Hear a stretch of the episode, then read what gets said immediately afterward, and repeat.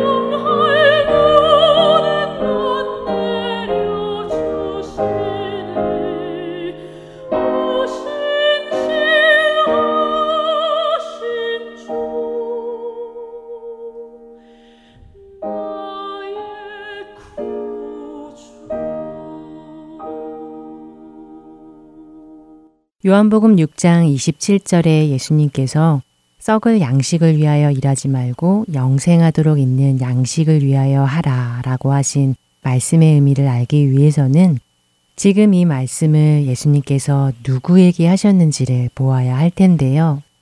당시 예수님을 따라다니는 사람들 중에는 예수님을 집요하게 따라다니던 사람들이 있었습니다.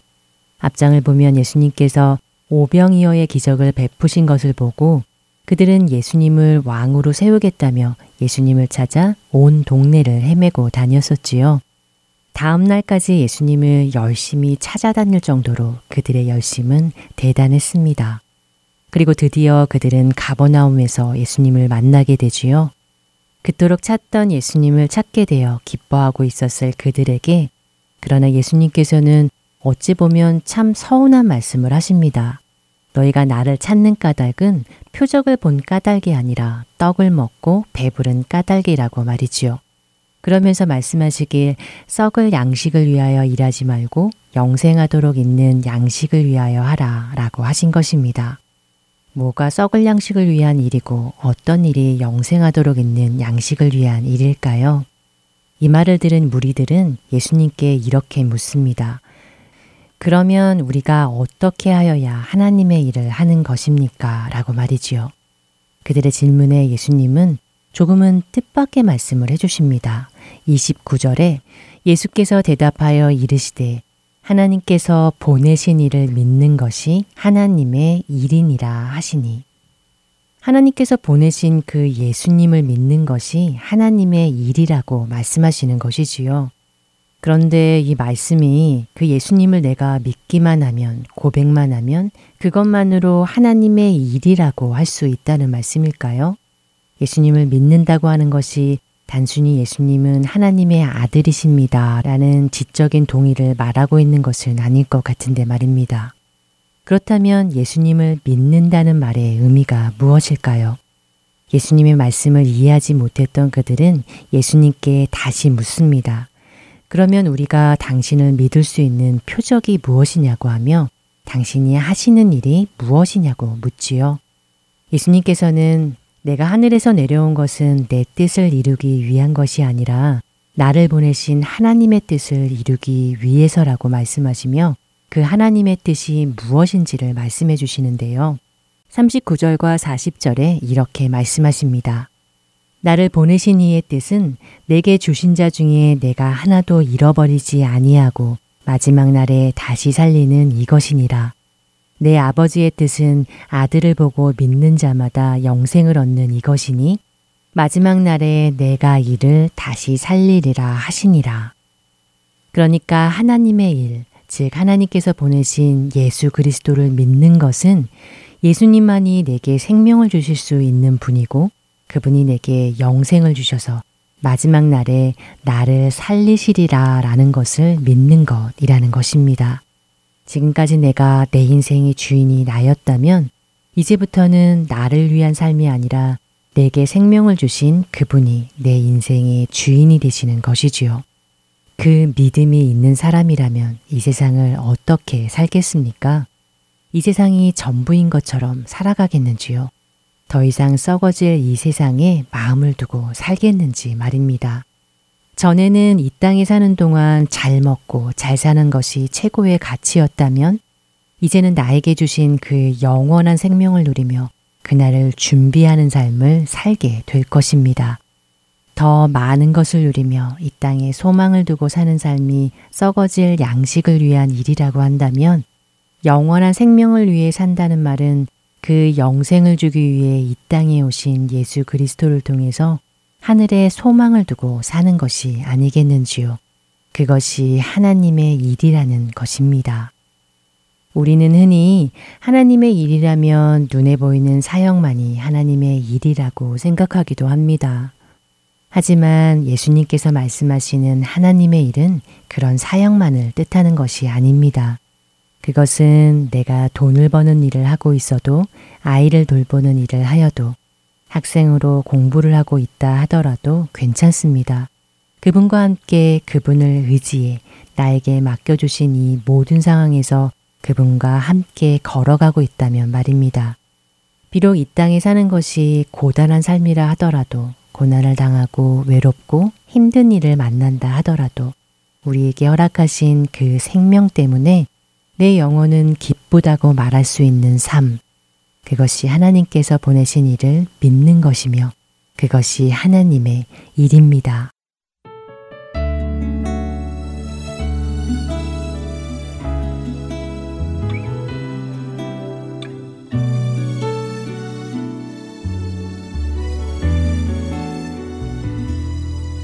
주가 보이신 생명의 길, 나 주님과 함께 상한 마음을 들이며 주님 앞에 나가리. 나의 의로움이 되신 주 그 이름 예수. 나의 길이 되신 이름 예수. 주가 보이신 생명의 길 나 주님과 함께 상한 마음을 들이며 주님 앞에 나가리. 나의 의로움이 되신 주 그 이름 예수. 나의 길이 되신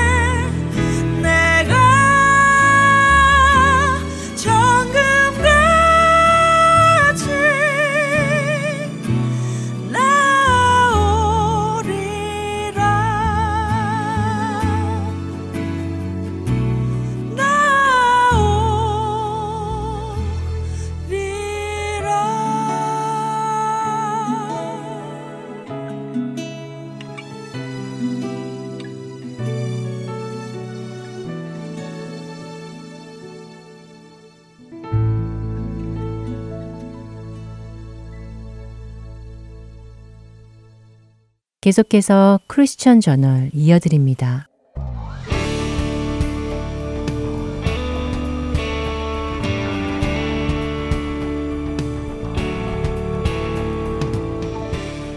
여러분 안녕하십니까? 크리스천 저널의 강승규입니다.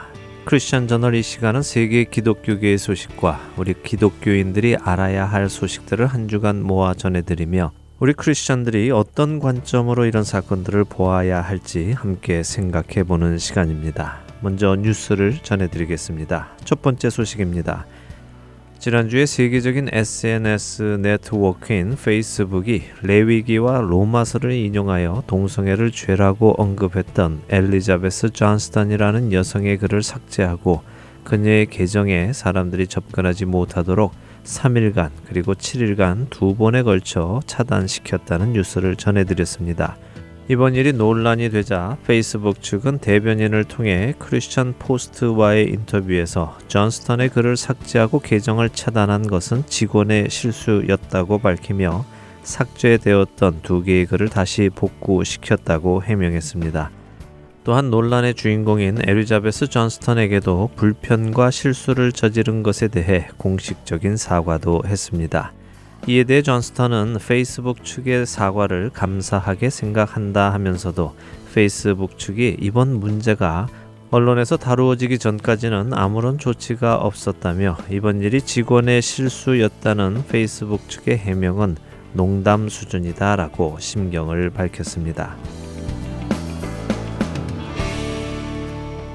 다음 소식입니다. 유럽 내에서도 가치관이 보수적으로 알려져 있는 이탈리아의 법원이 남성 동성 커플을 두 아버지로 인정하는 판결을 내려서 이목을 끌고 있습니다. 영국 일간 텔레그라프는 이탈리아 트렌토 지역의 법원이 캐나다의 대리모를 통해 얻은 아이들의 법적 아버지로 인정해달라는 게이 커플의 항소를 받아들여 허락했다고 보도했습니다. 이 판결은 카톨릭 교계를 중심으로 보수적인 가치관이 강한 이탈리아에서 가족의 전통적 개념을 파괴한 첫 번째 판결이어서 충격적으로 받아들여지고 있습니다. 이탈리아 재판부의 이번 판결은 생물학적 아버지뿐 아니라 그의 게이 파트너까지 모두 아버지로 인정한 것입니다. 이런 판결의 이유에 대해 이탈리아 재판부는 부모 관계는 생물학적 관계에 의해서만 결정되는 것이 아니며 양육의 책임성도 중요하게 고려해야 하기 때문에 이런 판결을 내리게 되었다며 이번 판결이 중대한 의미가 있는 판결이라고 평가했습니다. 이에 대해 게이 커플 측의 변호인은 부모의 지위에서 두 번째 아빠를 인정한 첫 번째 사례라며 게이 활동가들과 함께 환영의 입장을 밝혔습니다. 현재 이탈리아는 동성 간의 결합을 허용은 하고 있지만 입양권과 대리모를 통한 출산은 허용하고 있지는 않고 있기에 이번 판결로 큰 변화가 올 것으로 예상이 됩니다. 마지막 소식입니다. 핍박받는 아프리카 수단의 그리스도인들을 섬기다가 간첩 혐의로 수단 정부에 의해 체포되어 종신형을 선고받았던 피터 야색 선교사가 수단 대통령의 사면으로 석방되었다는 소식입니다. 피터 야색 선교사는 의료 선교사로 환자들을 돌보아 왔는데 특별히 지난 2013년 다르푸르에서 시위 중 심각한 화상을 입은 한 학생을 치료해 주었으며 그 학생을 돕기 위해 여러모로 모금을 하여 2015년 12월 학생에게 의료비를 전달하러 하루툼에 갔다가 체포되어 수감되었고 종신형을 선고받았습니다. 그의 종신형 소식에 체코 외무부 장관 자오랄렉은 수단을 방문하여 수단 정부와 협상을 하였고 수단 대통령은 피터 야색 선교사를 사면하여 수감된 지 14개월 만에 석방하게 된 것입니다. 뉴스를 마칩니다. 크리스천 저널 이 시간에 세계 여러 나라에서 일어나고 있는 소식들을 골라 여러분들과 나누는 이유는 여러 가지가 있습니다. 먼저는 지금 이 시대에 어떤 일들이 일어나고 있는지 우리가 바라보며 우리가 어떠한 시대에 살고 있고 또한 어떠한 가치관으로 살아가야 하겠는가 하는 것을 함께 생각해 보기 위함이지요. 혹시라도 게을러진 우리의 신앙이 이런 사건들을 대면함으로 깨어날 수 있게 되기를 기대함으로 말입니다. 그리고 또 다른 이유가 있는데요. 그것은 기도하기 위함입니다. 우리 각자는 로컬 철치, 즉 자기가 살고 있는 지역에 있는 교회에 소속이 되어 있습니다. 각자가 그 교회에 소속되어 신앙 생활을 하며 그리스도의 몸을 세워 나가지요. 그러나 때로 우리는 너무 근시안적인 관점을 가지고 교회를 바라볼 때가 있습니다. 그래서 마치 자신이 속해 있는 그 교회만이 교회인 것처럼 착각하기도 하지요. 이런 관점은 성도들로 하여금 우리 교회, 남의 교회로 교회를 분리시켜 생각하게 만들기도 합니다. 그러나 하나님의 관점도 그러실까요? 하나님 역시 각 지역의 교회들을 따로따로 분리시켜 생각하실는지요? 물론 필요에 따라 그렇게 하시기도 하시겠습니다. 그러나 하나님은 예수 그리스도를 머리로 한 universal church, 곧 하나의 교회를 보십니다. 예전에 이런 표현을 들은 적이 있습니다. 하나님께서 마지막 날에 율법으로 흠이 없는 단 한 사람을 구원하시는데 그것이 바로 두 번째 아담 예수이다. 하나님께서는 그 예수 한 사람만을 구원하신다. 그런데 그 예수의 몸이 바로 우리이며 교회이다라는 것입니다. 저는 이 표현이 참 적절한 표현이라고 생각합니다. 상징적으로 보면 그것이 옳은 것이지요.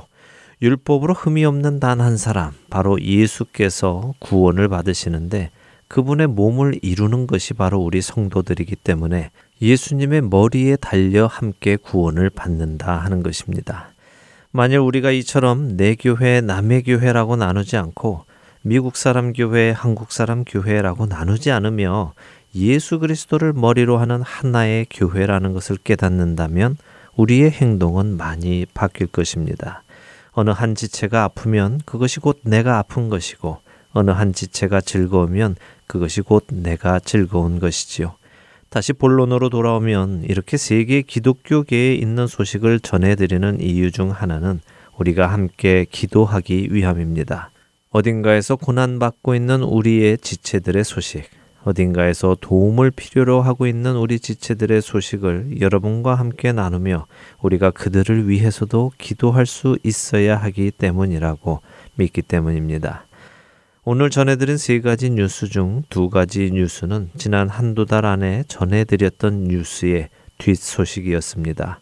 참으로 감사하게도 두 가지 뉴스 모두가 기쁜 소식을 우리에게 전해주었습니다. 바로 지난주에 전해드렸던 페이스북이 동성애를 죄라고 지적한 한 유저의 계정을 삭제하고 차단했던 것을 실수였다며 복원시켰고 공식적으로 사과한 소식과 지난달 2월 11일에 수단에서 종신형을 선고받았다고 전해드렸던 피터 야색 선교사의 석방 소식. 저는 이런 소식들이 그리스도인들에게 전해졌을 때 성도들이 이 소식을 하나님 앞에 들고 나가 기도했을 것이라고 믿습니다. 하나님의 도우심을 구하고 지혜를 구하고 하나님의 섭리를 구했다고 믿습니다. 그리고 하나님께서는 그런 우리의 기도에 응답하셨다고 믿습니다. 앞으로도 할텐 서울 복음 방송은 계속해서 기독교계의 소식과 우리가 알아야 할 소식을 어떤 방식으로든 여러분들과 나눌 것입니다. 그리고 여러분들과 함께 깨어 기도하기를 원합니다. 내 교회, 남의 교회, 한국인 교회, 미국인 교회, 하나님께서는 이런 것들을 나누지 않으시는데 우리가 그런 것들을 나눈다면 그것은 참으로 어리석은 일일 것입니다. 우리 교회, 남의 교회, 우리 교회 성도, 남의 교회 성도는 없습니다. 우리는 모두 그리스도 안에 한 교회의 성도들입니다. 피부 색깔과 언어, 문화가 달라도 여전히 우리는 한 교회의 성도들입니다. 그렇기에 기쁨이 있을 때 함께 기뻐하고 슬픔이 있을 때 함께 아파하고 어려움이 있을 때 함께 기도하며 그리스도의 몸을 세워 나가야 하는 것입니다. 모든 기도와 간구를 하되 항상 성령 안에서 기도하고 이를 위하여 깨어 구하기를 항상 힘쓰며 여러 성도를 위하여 구하라. 에베소서 6장 18절의 말씀입니다. 크리스찬 저널 마치겠습니다.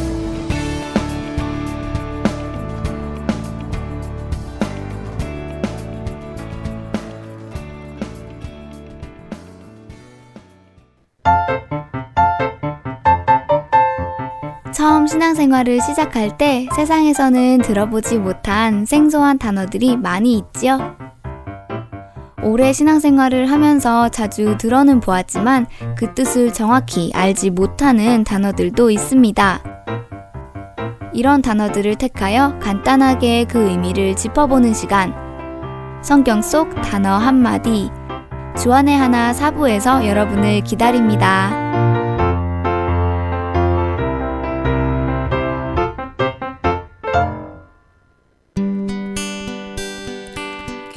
소식 사랑으로 땅끝까지 전하는 아랜소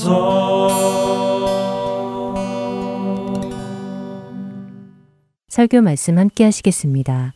졸지아 아틀란타 한비전 교회 이호샘 목사님께서 로마서 13장 11절에서 14절의 말씀을 본문으로 깨어라 나의 영혼아 라는 제목의 말씀 전해 주십니다.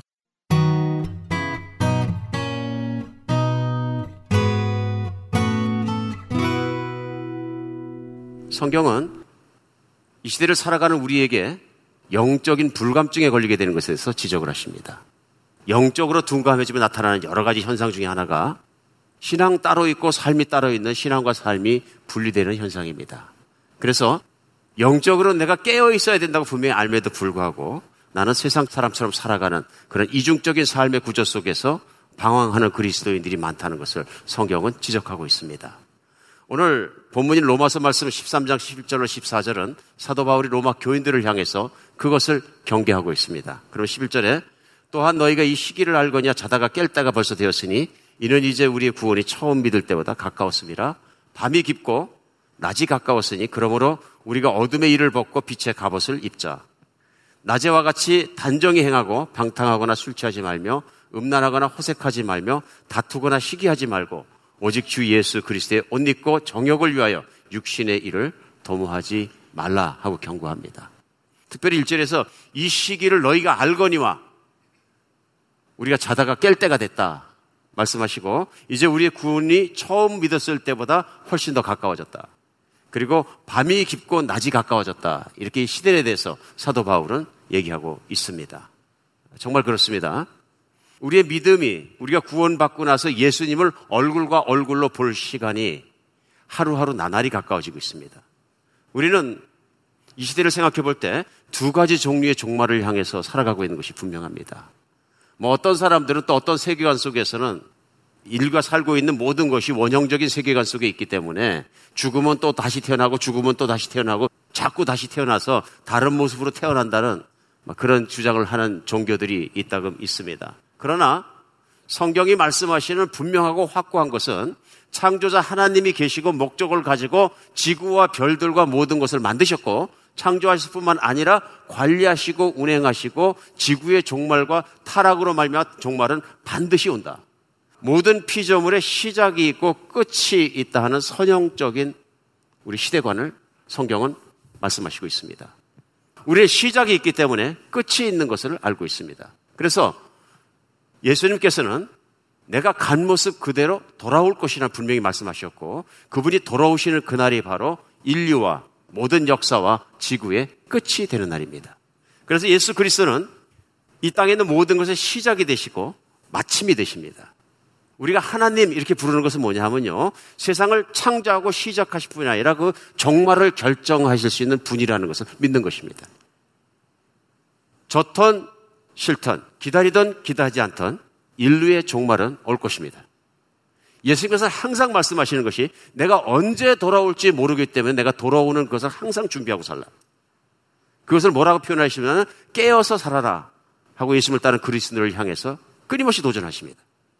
깨어서 산다는 얘기는 뭐냐면 예수님께서 오실 그 날짜를 가르쳐 주지를 않으셨다는 것입니다. 오늘 말씀도 특별히 밤이 깊고 낮이 가까웠다 얘기합니다. 이 말씀 무슨 얘기냐면요. 밤이 깊었다는 얘기는 영적으로 그런 표현입니다.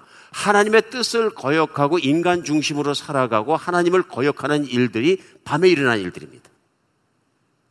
그러니까 모든 창조자의 섭리와 말씀과 모든 것을 거역하고 인간이 교만해서 모든 세워가는 마귀와 마귀를 따르는 사람들이 세워가는 세상적인 문화를 이루는 세상에 있는 모든 활동들이 밤입니다.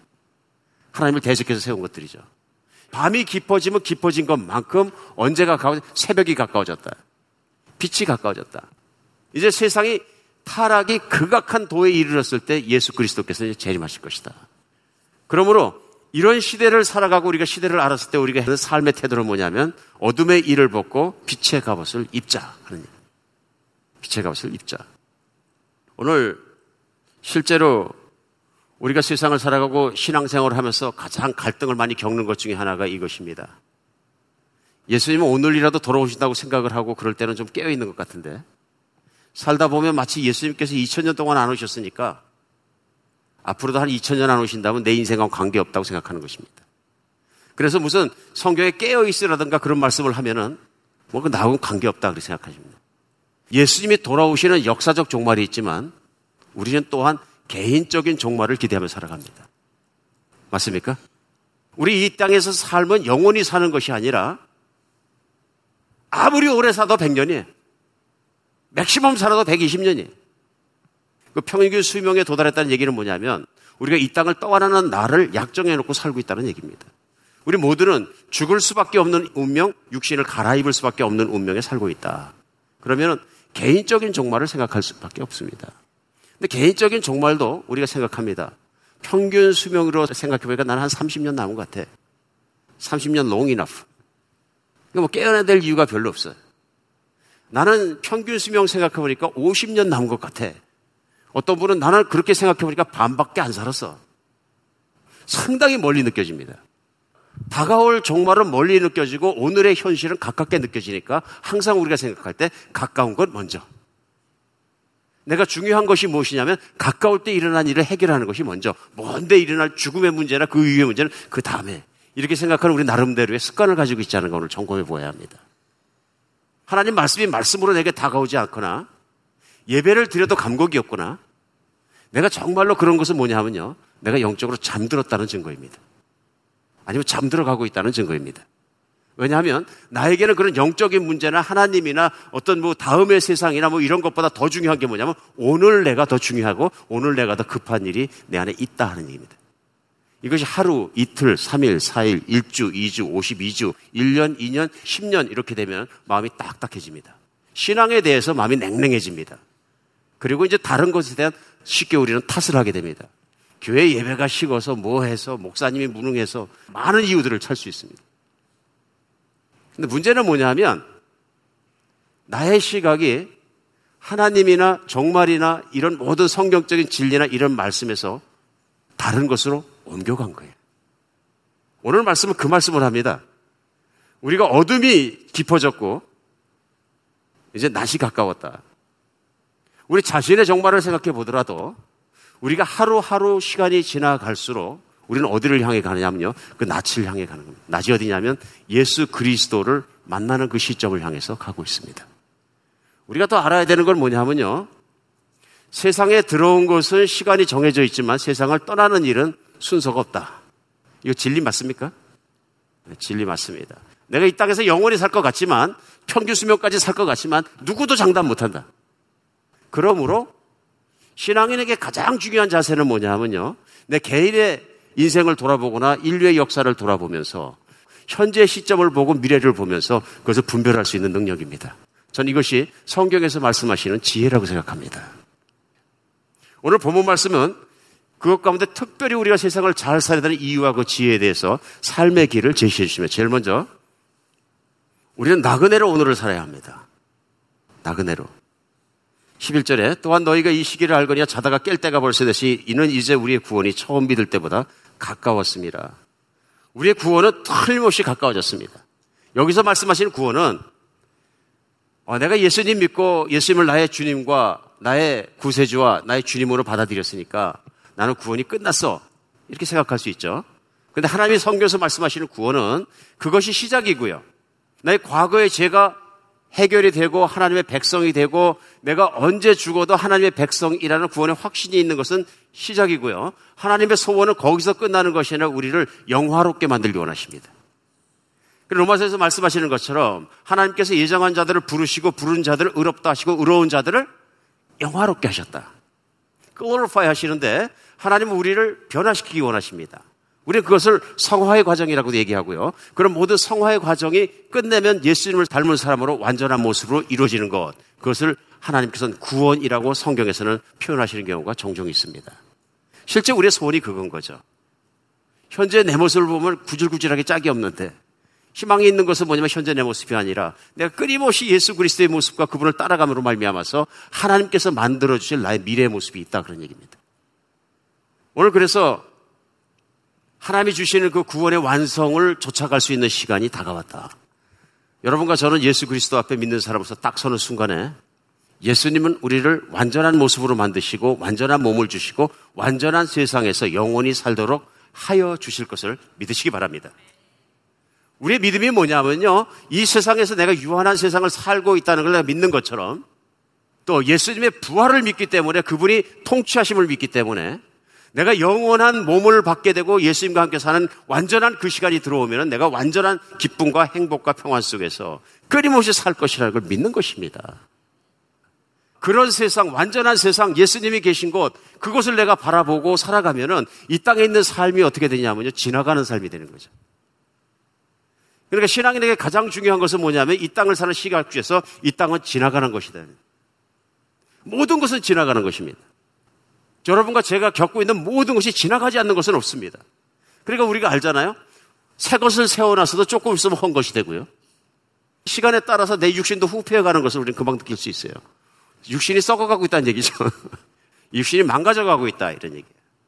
자, 우리가 그래서 여러 가지로 건강을 돌보고 몸부림치고 더 살려고 노력하지만 뭐 그것도 중요한 거겠죠. 이 땅에 사는 동안에 건강하게 사는 것이 하나님 원하시는 것이겠죠. 근데 문제는 뭐냐면 몸부림칠지라도 된다 안 된다? 망가지게 되어 있다. 결국은 어떻게 할 수 없다. 못 맞거든요. 왜요? 하나님이 그렇게 명령하셨기 때문에. 하나님의 인간의 생명의 종말을 이 땅 가운데 명령하셨기 때문에 우리에게 반드시 들어온다. 그럼 우리가 분명히 믿어야 되는 게 뭐냐면 나는 이 땅이 종착역이 아니라는 것입니다.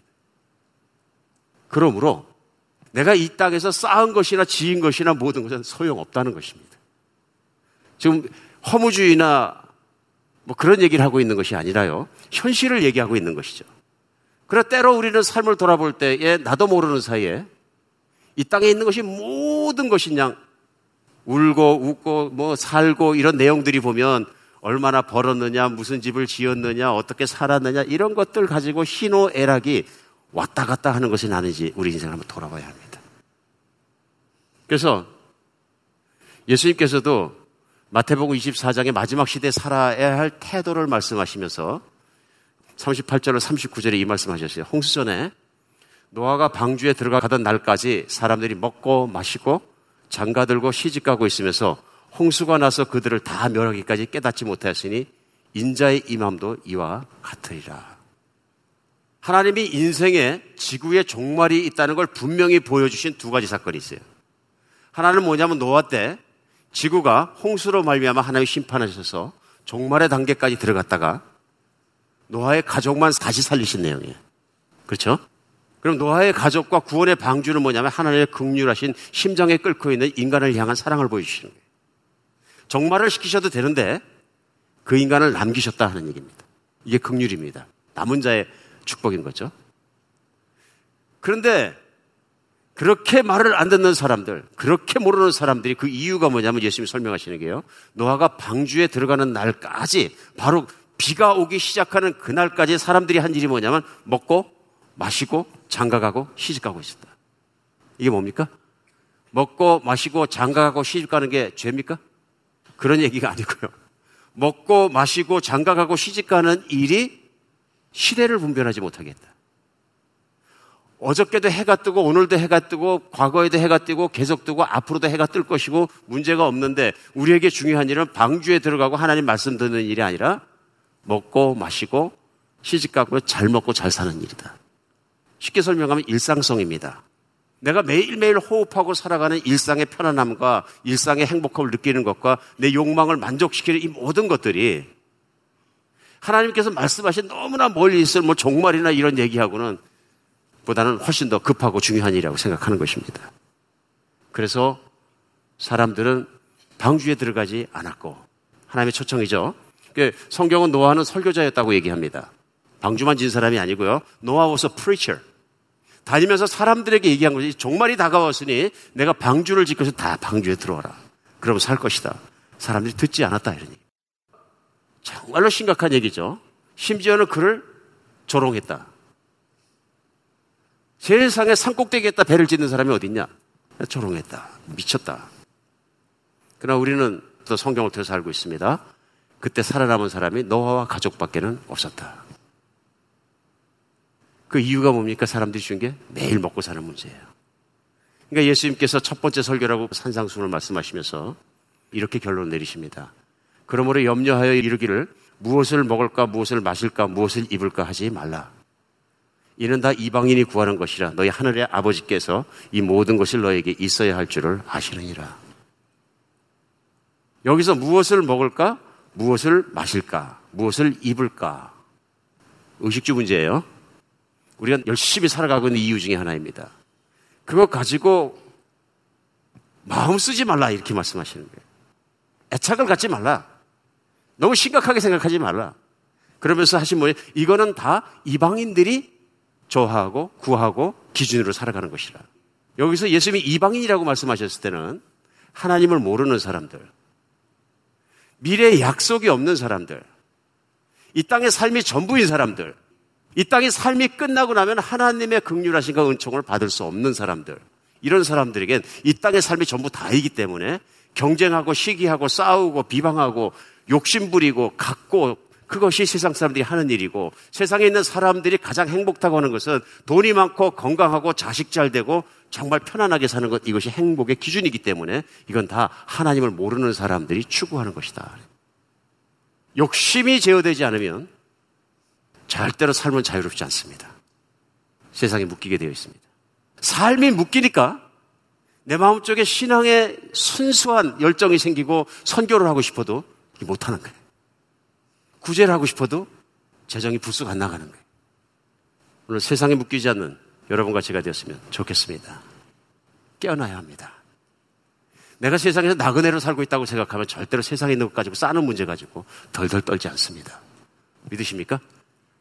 내가 좀 세상에서 정말로 사업에 실패를 겪어도 목숨을 끊어야 되겠다고까지 크리티컬하게 생각하지 않습니다. 맞습니까? 그저 오늘 하루 먹을 거 있으면 지나가자. 그것도 지나가고 다 지나가는 것이니까. 내가 좋아하던 싫어하던 어쨌든 다 지나가니까 하나님만 바라보면 참을 수 있다. 이렇게 살 수 있는 여러분과 제가 됐으면 좋겠습니다. 세상이 잠들게 합니다. 욕심이 잠들게 하고요. 불신앙이 우리를 잠들게 합니다. 우리 시간에 깨어나는 여러분과 제가 됐으면 좋겠습니다. 그래서 정말로 이 땅 가운데 이 시대에 이제는 빛의 옷을 입고 하나님께서 원하는 그런 삶을 살 수 있는 쓰임 받을 수 있는 사람이 되기를 사모합니다. 오늘 본문이 두 번째 우리에게 나그네 삶뿐만 아니라 가르치는 건 뭐냐면요. 이 세상을 사는 동안에 남길 수 있는 게 딱 한 가지 있습니다. 하나님 말씀 따라서 착하게 산 것만 남습니다. 12절입니다. 밤이 깊고 낮이 가까워졌으니 그러므로 우리가 어둠의 일을 벗고 빛의 갑옷을 입자.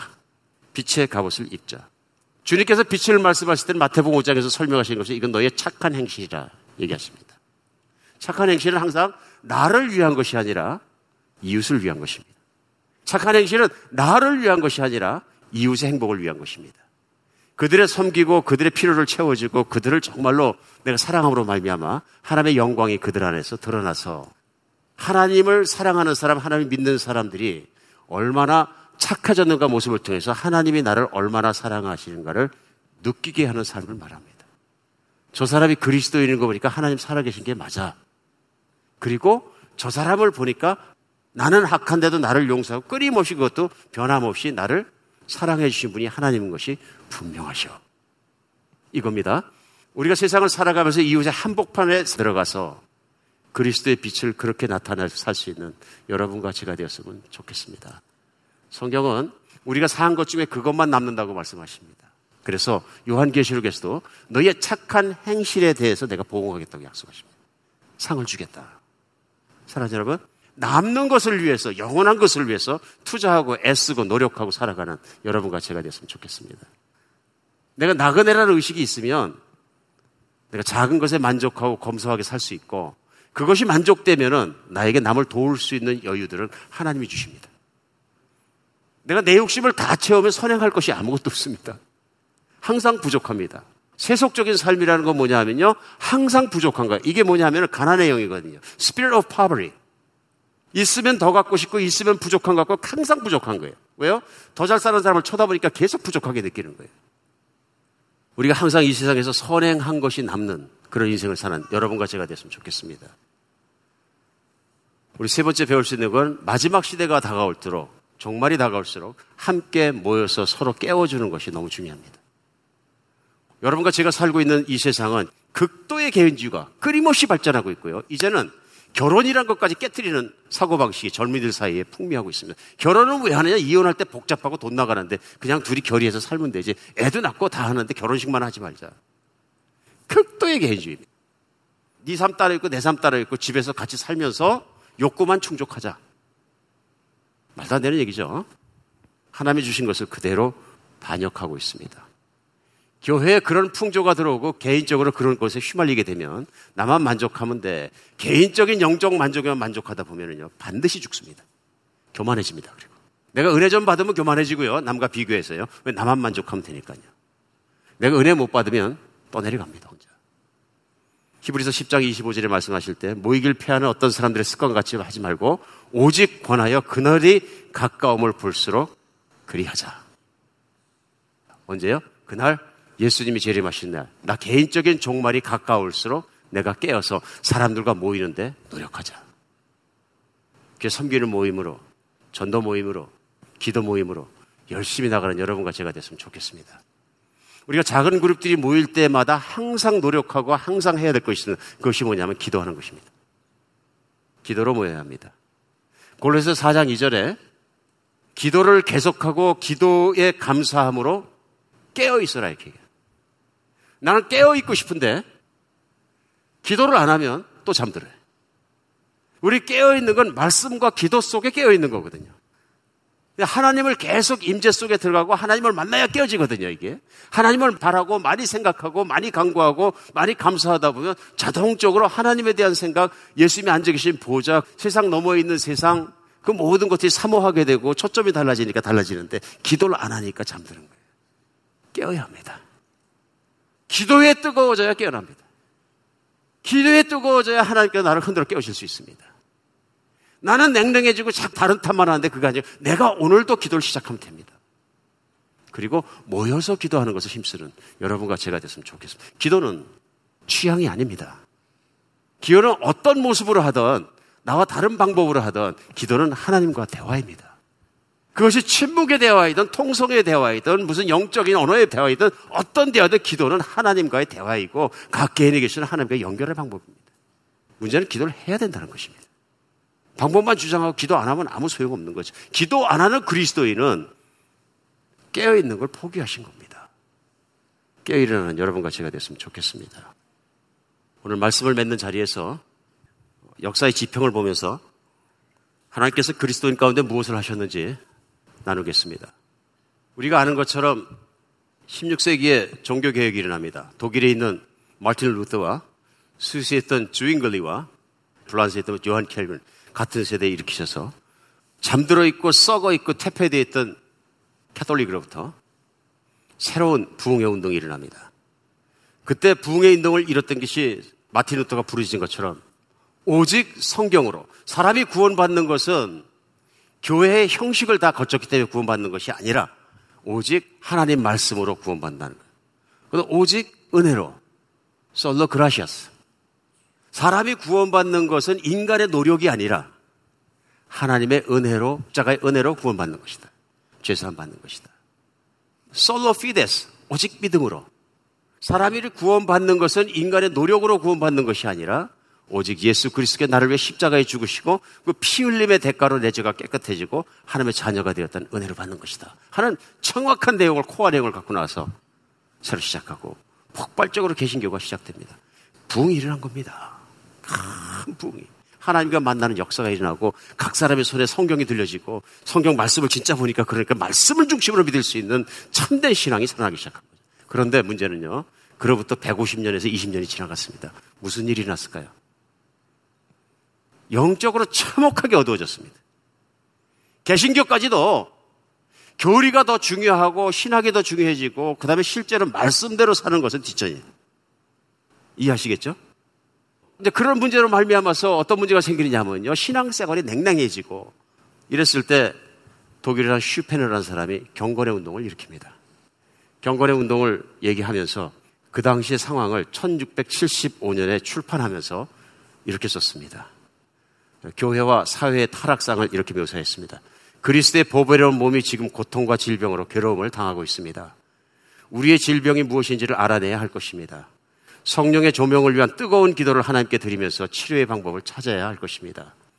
교회의 영적 비참성이 너무나도 심각하고 위태로운 형편입니다.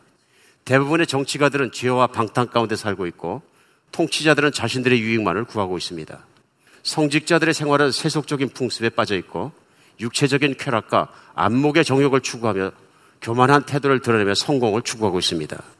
좋은 자리만을 찾아 이 교회 저 교회로 옮기면서 음모만 꾸미고 있지 않습니까?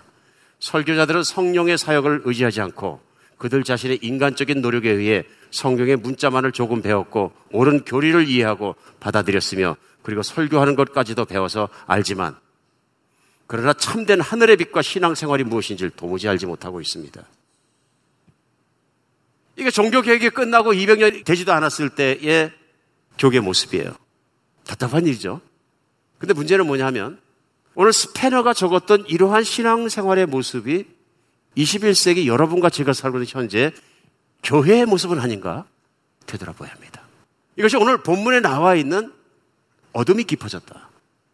세상의 지도자는 말할 것이 없고요. 영적인 지도자들까지도 이런 잘못된 자기만족적 림에 빠져 있는 가 돌아봐야 될 시간이 되지 않는가. 저는 결코 스페너가 얘기했던 그 시대의 영적인 현상과 지금이 더 심하면 심했지 조금이라도 더 좋지는 않다고 개인적으로 생각을 합니다. 문제는 그것만 비판하는 것이 문제가 아니라요. 거기서 돌아서는 것입니다. 스페너는 그래서 이것을 주장했습니다. 경건주의 운동이라는 경건주의라는 단어를 처음 썼고요. 그 경건주의 운동의 핵심이 이것이요. 첫째, 성경으로 돌아가자. 신학과 무슨 말과 말재간과 뭐 그런 것들이 아니라 단순하고 투박하게 성경의 말씀의 진리로 돌아가자.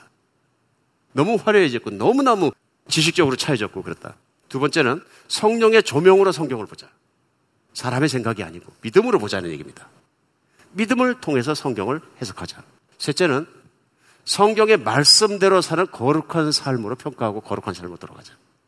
그래서 이들이 모여서 그 훈련을 받은 사람들마다 도어 투도 방문하면서 전도를 하기 시작했고 그들에게 준 최고의 선물이죠. 그리고 그들이 부족함이 있거나 어려움이 있으면 꼭 들어가서 도와주는 선행을 시작하게 되었습니다.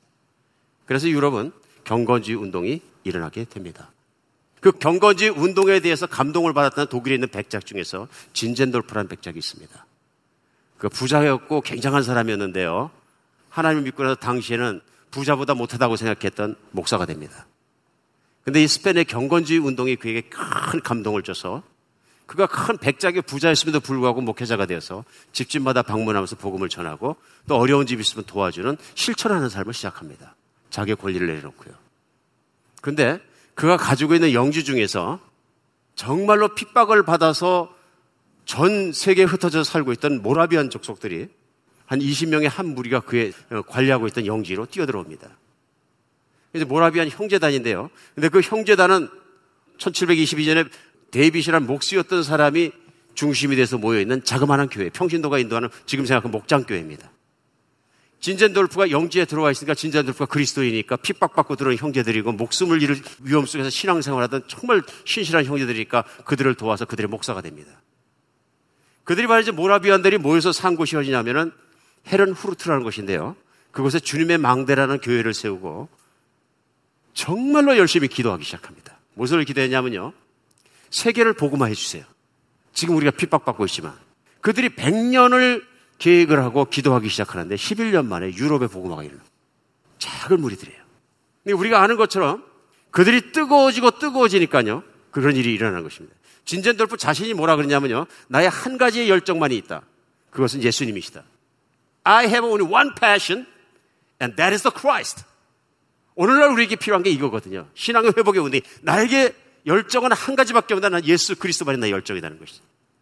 그러니까 진정한 교회는 예수님만으로 만족할 수 있는 신앙이 진짜로 끌어가는 교회와 공동체가 일어나야 합니다. 이거는 무슨 교리의 문제나 무슨 신앙의 문제나 뭐 그런 문제가 아니고요. 성경의 권위 아래서 성경에 나타나신 예수 그리스도를 성령의 능력에 따라서 그대로 믿는 사람들이 일어나는 부흥이 일어나야 진짜 부흥이란 얘기죠.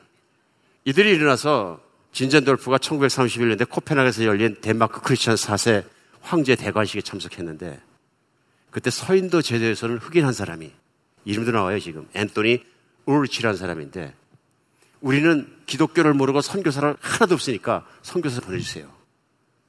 그리고 그린랜드에서는 에스키모인을 만났는데 그도 그렇게 선교사를 판정해달래요. 그때 진젠돌프가 감동을 받습니다.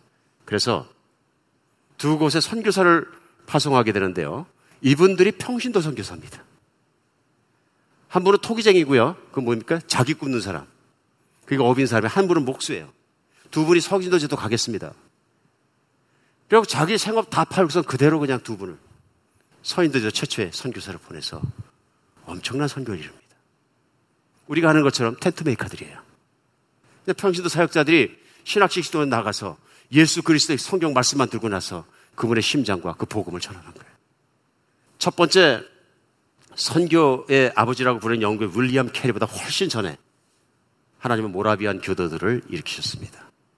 모라비안 기도들이 세계 선교에서 기도한 것을 이루어 주시고 그들이 선교하는 과정에서 조지아 아틀란타로 사람을 파송합니다. 그때 유럽에서 배를 타고 넘어올 때 우리가 하는 것처럼 요한 웨슬리가 같은 배를 타게 됩니다. 배가 막 풍랑에 날려서 막 나뭇잎처럼 날리고 다 빠져 죽게 생겨서 요한 웨슬리가 유일한 그 배에 탄 목사여서 자기는 사목인데도 불구하고 막 무서워서 구성대에 덜덜덜 떨고 있었는데 선교하러 나오고 있던 모라비언 교도들은 애들까지 가족들이 다 편에서 손들고 찬양하고 기뻐하고 있습니다. 흔들리면서. 요한 웨슬리가 그걸 보면서 너무 창피했어요, 자기가. 자기는 영국의 유명한 옥스퍼드 대학을 나오고 경건클럽, 홀리클럽을 만들어갖고 매일 구제 다니고 뭐하고 성경 읽기 공부하고 매일 하고 경건의 삶을 살 노력했는데 그런 믿음을 자기는 본 적이 없는 거예요. 그러면서 그가 발견합니다. 성령의 능력이구나. 성령의 능력에 휘어잡히니까 죽음도 두려워하지 않고 성경에 말씀하시는 것이 그들의 삶 안에 일어나는 걸 보게 된 거예요.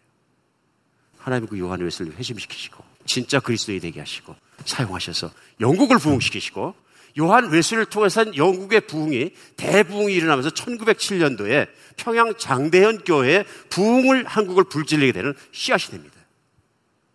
여러분, 우리는 전부 다 그 부흥 하나님께서 이신 성령의 부흥 운동의 수혜자예요. 내가 그래서 기독교인이 된 거예요. 그리스도인이 된 것입니다. 모라비안 교도가 헌신하지 않았다면 한 번 더까지 복음이 오지 않았겠죠. 요한 웨슬리도 회심하지 못했겠죠. 하나님이 일으키시는 대부흥의 물결들을 역사를 통해서 우리는 볼 수 있습니다. 그 후에 수많은 세월이 지나갔습니다. 지난 100년이 흐르는 사이에 교회는 많이 나태해졌습니다. 세속적으로 변했습니다. 세계에서 가장 선교사를 많이 보낸 데는 우리 남침내 교단도 평균 7개 교회에서 한 명의 선교사를 파송합니다. 모라비안 교도들은 당시에 교회 5천 명당 선교사 한 명을 파송을 못했는데 12명당 한 명씩 선교사를 파송했습니다. 놀라운 일입니다. 왜 그러냐면 십시일반 12명이 열심히 해서 먹을 것을 줄이고 이렇게 해서라도 선교사를 후원하면 충분히 12명당 한 명씩 선교사 파송이 가능하다는 얘기거든요. 믿으십니까? 믿음이 없고 시대적 감각이 없고 영적으로 잠들어 있기 때문에 못하는 것 뿐이지 얼마든지 주신 재원과 주신 사람의 숫자 갖고도 큰 일을 일으킬 수 있다. 불과 몇십 명의 모라비안 교도가 진젠돌프라는 리더를 따라서 그들이 진정으로 하나님을 예배하고 뜨겁게 성령에 감동하신 것때 정말 충만해져서 세계를 변화시켰는데 그러한 부흥이 내 영혼이 깨어나는 주일 되었으면 좋겠습니다. 정말입니다. 우리 하나님의 성령을 따라갈 때 위대해집니다. 이제는 정말 세상으로부터 자유하고 죽음으로부터 자유하고 욕망으로부터 자유하고 하나님과 예수 그리스도와 그분의 부르심과 성령의 능력에 붙잡힌 여러분과 제가 되었으면 좋겠습니다. 그런 교회를 세워갔으면 좋겠습니다. 깨어나서 모라비안 교도가 그런 것처럼 평신도 뭐 목자 이런 것이 있는 것이 아니라 정말로 예수님을 사랑하는 사람만 모여서 파송할 수 있고 역사할 수 있는 살아있는 가정교회, 살아있는 교회, 꿈틀거리는 교회, 성령의 역사가 있는 그런 교회를 세워갔으면 좋겠습니다.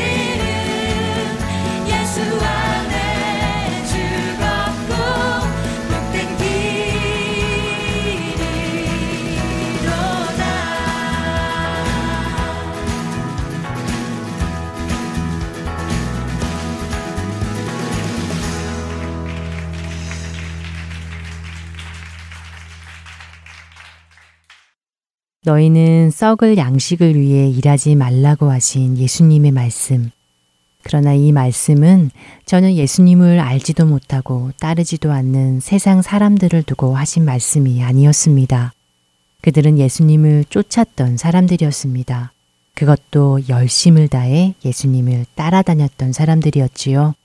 그러나 그런 그들에게 예수님께서는 너희가 아무리 열심을 다해 나를 쫓는다 하더라도 그 목적이 너 자신을 위한 것이라면 이 땅에서의 영광을 위한 것이라면 너는 썩을 양식을 위한 일을 하고 있을 뿐이라고 말씀하십니다. 오늘 우리도 예수님을 믿습니다. 그분이 하나님의 아들이시며 우리를 구원해 주실 메시아이심을 우리도 믿습니다. 주일학교 교사로 친교 봉사로 성가대로 열심을 다해 섬기기도 합니다. 사역을 하고 성교를 나갑니다. 물론 이 모든 일이 귀한 일이지요. 그러나 우리는 내가 하는 그 열심의 목적이 무엇인지 우리는 스스로를 들여다보아야 합니다.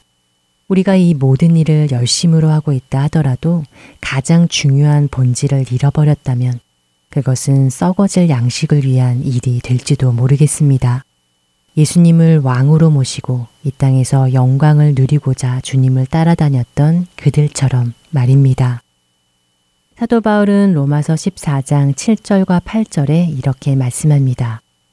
우리 중에 누구든지 자기를 위하여 사는 자가 없고 자기를 위하여 죽는 자도 없도다. 우리가 살아도 주를 위하여 살고 죽어도 주를 위하여 죽나니 그러므로 사나 죽으나 우리가 주의 것이로다. 우리가 사는 이유, 심지어 죽는 것마저도 주님을 위해 죽는 것입니다. 왜냐하면 우리는 주님의 것이기 때문이지요. 주님이 허락하신 곳에서 주님을 위해 일하고 주님을 위해 돈을 벌고 그분을 위해 학교에서 공부하십시오. 주님을 위해 살아가십시오. 그것이 우리를 구원하신 예수 그리스도를 믿는 것이고 그것이 하나님의 일입니다. 예수님께서 우리에게 주신 그 영원한 생명을 누리며 이 땅 가운데 주님을 위해 살고 죽는 우리 모두 되게 소원하며 주안의 하나 2부 마치도록 하겠습니다. 지금까지 구성과 진행의 최강덕이었습니다. 안녕히 계세요. 죄인 중에 괴수 무익한 나 부르셔서